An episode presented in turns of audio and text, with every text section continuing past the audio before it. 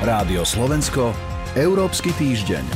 Európska únia posiela signál, že je pripravená prehlbiť transatlantické vzťahy so Spojenými štátmi. Práve tam sa inšpirovala aj tzv. magnického zákonom, podľa ktorého sa dajú trestať jednotlivci za porušovanie ľudských práv.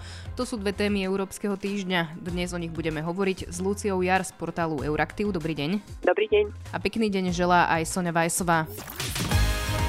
Európsky týždeň.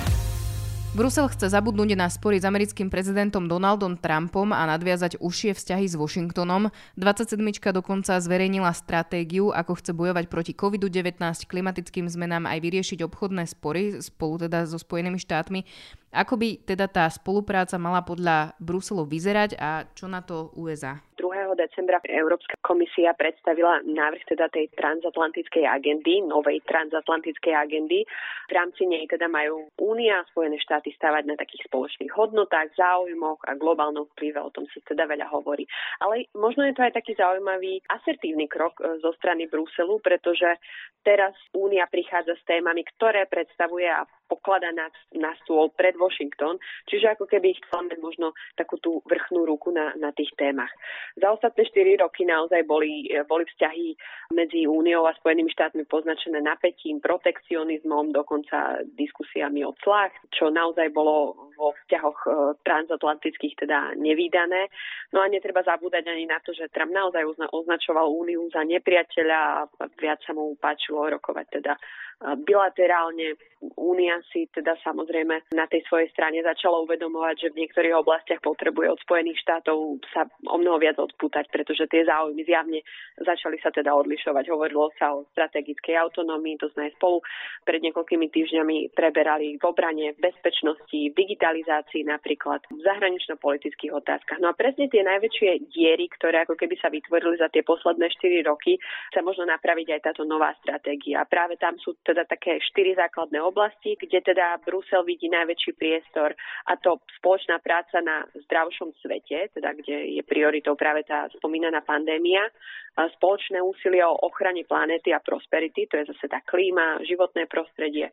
Potom je to spoločná práca na technológiách, obchode a normách, to je zase ekonomika, digitalizácia, digitálne platformy napríklad. No a v neposlednom rade samozrejme spoločná práca na bezpečnejšom, prosperujúcejšom a demokratickom demokratickejšom svete. To je skôr tá teda zahranično-politická agenda. Otázne ale však asi je, že do akej miery na to bude ochotný Joe Biden, a teda novozvolený americký prezident, zareagovať. Niektoré médiá naznačujú, že to ešte nie je jasné, že nie je jasné, aký teda záujem bude mať napríklad v, konkrétne v obchodných vzťahoch s Európou. Kam sa teda tie vzťahy možno môžu posunúť? No zhoršovanie vzťahov, teda, o ktorých som hovorila, má už aj konkrétne dopady a keď teda pri oblastiach ako možno ľudské práva alebo technológia, boj s pandémiou sa to nevždy dá kvantifikovať, teda pozrieť sa cez čísla, tak práve v hospodárstve a ekonomike to býva o mnoho konkrétnejšie. No a presne tento týždeň vyšli nové štatistiky Eurostatu, podľa ktorého v roku 2020 Čína už predbehla Spojené štáty a stala sa najväčším obchodným partnerom únie, čo je teda poprvýkrát v histórii a, a je to vlastne obrovská vec aj pre, pre celú Európsku úniu.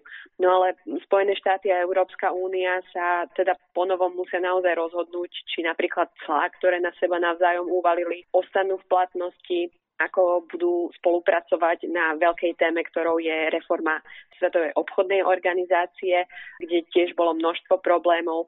Ale keď sa pozrieme možno na tú, e, na tú tému Bidena, teda čo sa od neho očakáva, tak e, tam namiesto protekcionizmu Ameriky e, sa naozaj čaká tá zmierlivejšia agenda ale netreba teda zabudnúť, že, že aj on počas kampane intenzívne podporoval takú značku, že Made in USA teda vyzýval nakupovať hlavne americké výrobky. No a analytici hovoria, že, že obchod sa minimálne v úvode jeho mandátu dostane skôr do úzadia, pretože naozaj prezident, nový prezident sa bude venovať pravdepodobne v prvom rade riešeniu pandémie a domácej hospodárskej situácii a import a export teda naozaj ostanú eh, pre, pre Washington skôr takými sekundárnymi až terciálnymi prioritami. Hovorili sme v tej prvej časti rozhovoru o vzťahu Spojených štátov a Európskej únie aj o tom, čo možno očakávať od novozvoleného amerického prezidenta. Únia sa v Spojených štátoch inšpirovala aj tzv. magnického zákonom, ktorý umožňuje za porušovanie ľudských práv trestať jednotlivcov. Na novej forme sankcií sa už dohodli tento týždeň zástupcovia členských štátov teda ale na nižšej úrovni ako ministerskej.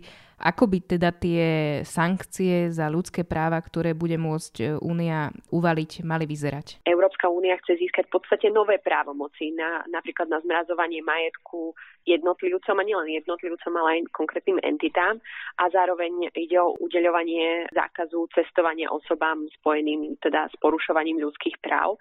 Na rozdiel od magnického aktu, ktoré majú v platnosti Spojené štáty, tak v tomto konkrétnom návrhu v Európskej únii sa napríklad nezmienuje korupcia ako kritérium pre sankcie. Európska únia skôr hovorí o oblastiach ako zločiny proti ľudskosti, mučenie, obchodovanie s ľuďmi, sexuálne násilie a podobné takéto témy. Čiže ide o takú pomerne novú tému. Totiž e, v tejto oblasti Európska únia v súčasnosti vlastne nemá práva uvaľovať sankcie na jednotlivcov a to má momentálne len v práve národné vlády. Teda národné vlády môžu udeľovať takéto sankcie. Európska únia v podstate môže udeľovať len sankcie, ktoré sú geograficky zamerané. Preto máme napríklad v platnosti aj, aj také sankcie, ako sú voči Rusku a podobne. Ten nový systém, ale vlastne tie existujúce sankčné programy nemá nahradiť, čiže vlastne ich má len rozšíriť. 27 ministrov zahraničných vecí Európskej únie sa má rozhodnúť, teda oznámiť to svoje rozhodnutie na nadchádzajúcom stretnutí, ktoré bude teda v pondelok 7. decembra. Dá sa očakávať, že teda 27 tých ministrov to schváli, alebo napríklad by s tým mohlo mať problém Polsko a Maďarsko, ktoré, ako sme videli, naposledy zablokovalo unijný rozpočet. Tým, že, že už prebehli tie prvé rokovanie na, na úrovni veľvyslancov pri Európskej únii, tak neboli zatiaľ vlastne zmieňované alebo indikované teda nejaké väčšie problémy, čiže pravdepodobne áno, tým pádom by teda nový mechanizmus mohol nadobudnúť vlastne oficiálnu účinnosť práve v Medzinárodný deň ľudských práv a to bude 10. decembra. To Toľko Lucia Jar, ďakujem vám za rozhovor. A ja ďakujem, pekný deň. Toľko Európsky týždeň. Pripravili ho portál euraktiv.sk a Sonja Vajsová. Rádio Slovensko, Európsky týždeň.